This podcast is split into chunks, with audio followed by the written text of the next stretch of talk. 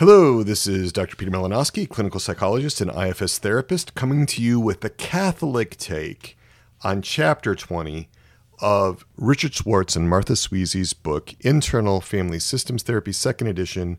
We are looking at the laws of inner physics, and we're understanding this chapter through a Catholic lens. This is the Catholic take on the chapter, grounding the principles of the chapter in a Catholic anthropology. So, we're back to the whole question of parts. Parts are not their burdens, and parts also as separate entities. And so this is one of those questions that remains unresolved in, in terms of understanding IFS from a Catholic perspective. To what degree are parts separate entities, kind of complete in and of themselves? Richard Schwartz has the most extreme position I've ever seen on this. He goes much further than Dan Siegel or any other parts theorist in in saying that essentially they are separate persons, separate entities. But we know, for example, that they share a body with the rest of the system. And also, I, it would be going way too far to say that they share a soul, which is something that Dick Schwartz implicitly says when he says that each part has a self. Now, that's not something that he elaborates at all. But when you look at the first paragraph on page 272 under the title Nested Systems, he basically dis- says that he has discovered that parts and subparts each have a self. And remember that he equates the self with the soul, the seat of being for the the person, right? So here we get into some pretty interesting waters anthropologically. I don't believe that parts have a self. I prefer Schwartz's original conception that parts can be in connection with the individual self and that parts can have access to various faculties to a greater or lesser degree depending on how the system is organized and regulated in the moment. I think parts language gives us an excellent way of understanding phenomenological experience. I do think that that's entirely consistent with the Catholic understanding of the human person, that parts can impact our bodies, that parts can motivate certain kinds of thinking, that desires can be really connected and mediated by parts or even originate in parts, and that parts have varying levels of access to different faculties and appetites within the person. The primary therapeutic objective is to be governed by the self and to have all the parts together in a collaborative, ordered, and cooperative way of coexisting, one that supports the entire system. I think that makes so much sense from a Catholic perspective. There does seem to be an equation of order means moral goodness, right? So if a system is basically healthy, basically whole, parts feel accepted, so on and so forth, there's order there. And that's what Schwartz and Sweezy, that's what Dick and Martha sort of label as good. There's an equivalence of good there. But I wonder if there could be a relatively ordered system that would make choices that would be poor or not good right? So I'm not convinced at all that order in a system implies moral goodness.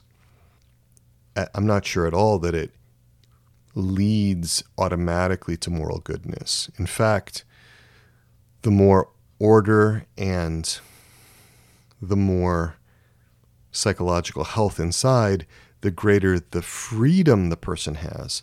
But the freedom is the capacity to choose the good. It doesn't necessarily mean that the person will choose the good. And so that's some areas, that's an area that I think needs to be much more fleshed out philosophically about understanding IFS tenets from a Catholic perspective.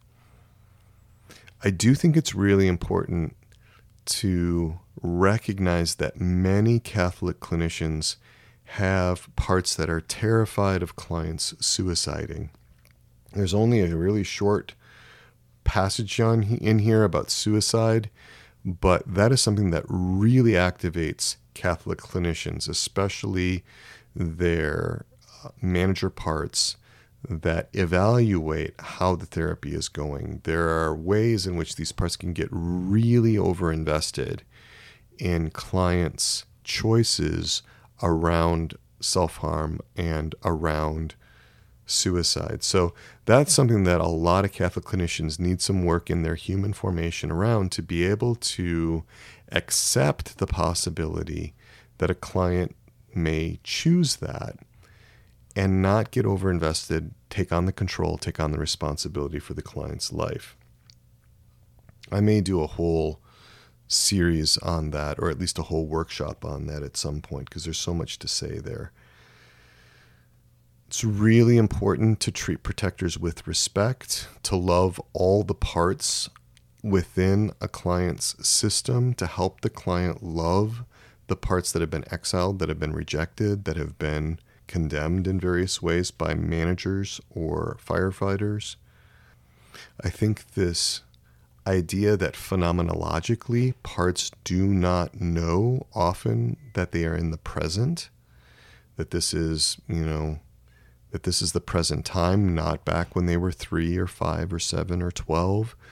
And that is a huge thing that often gets missed in not only Catholic approaches to psychotherapy, which imply a greater unity of the person than I think actually exists in most people, but also in secular approaches as well. The idea of loving ourselves in an ordered way fits so nicely with IFS tenets. This idea that certain parts need attention before other parts, and that there's a hierarchy of needs that need to be met in a particular order. Again, I think that makes so much sense because obviously there are some limitations and constraints around time and around um, focus. There's some interesting ideas. He brings up legacy burdens here again. That's probably the closest that Schwartz will come to acknowledging original sin and its effects. There may be some room to kind of understand what might be going on here. Schwartz, at least, is picking up that there are really negative effects that come from harmful actions. So there's an implicit acknowledgement of evil and its effects, which I think is useful and provides something that we can grip onto uh, as Catholics to be able to understand and harmonize IFS with the, what we know to be true by divine revelation.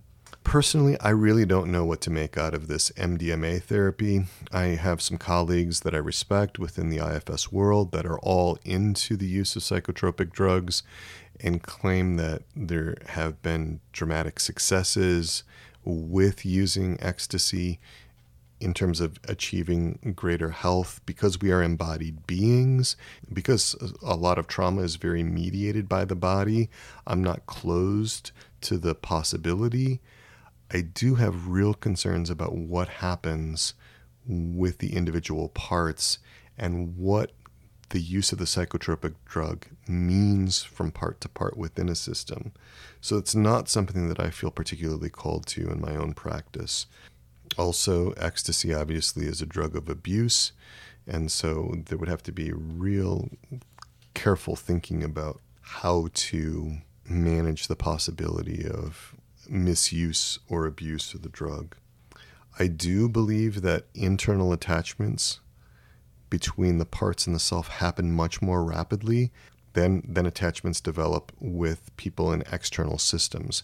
And so it's very common for a client's parts to be able to connect with the client's self much more rapidly than the client system can connect with another person's system so that's why from a catholic perspective pursuing interior integration and helping the client to love his or her parts is really a first step I'm not a huge fan of bringing in res- spiritual resource figures like God the Father or Jesus or the Blessed Virgin Mary right away. I much want to. Pre- I, I much prefer that there be a trust between the parts and the self before bringing Jesus in, before bringing the Blessed Virgin Mary and the Holy Spirit, God the Father.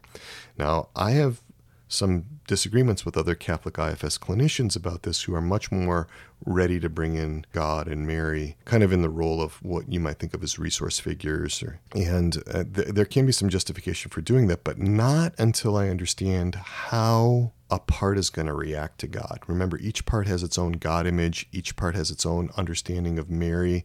It's they've come to these big, by generalizing from their own experience and making sense of their own experience, how they interpret their own experience. And so, because the attachments can be much more readily developed within the client's own system, I love to start there. Once parts have more of a secure attachment with the self, they are much more open to connecting with with God or with Mary. So that's my own particular take on that. And again, like I said, there are disagreements among Catholic IFS therapists about the order of these things. Remember that I think the most important thing for the therapist is, at a natural level, to be in self, to be recollected in self, to experience that recollection and what IFS would call that self energy, because so many good things come from that. And I think that that recollection in self, that recollection in the natural level, opens us up. It opens the door to grace being able to come through the self as a conduit to the rest of the client's parts, to the rest of the client's system. And so I see the self as the mediator between Christ and the rest of the parts. Oftentimes, I've worked with other Christian therapists who really are focused on introducing parts to Jesus immediately. This is real prominent among some even in some evangelical circles. And again, I'm very hesitant because I uh, don't know that this part is actually going to resonate with Jesus, may have negative images of Jesus. And I'm looking for that secure attachment to happen first with the self because that's where I think it happens most easily as long as the client has some access to self energy. If not, then my preference is to have the client's parts have an attachment to myself because again i think that's more predictable there's more of a way to process that in the early phases of therapy when we're working on basic attachment issues and so that's the Catholic take on chapter 20. I am so glad you have been here with me. Really enjoy being with you in the interior therapist community. And with that, we'll invoke our patroness and our patron, Our Lady, our Mother, Untier of Knots. Pray for us. St. John the Baptist, pray for us.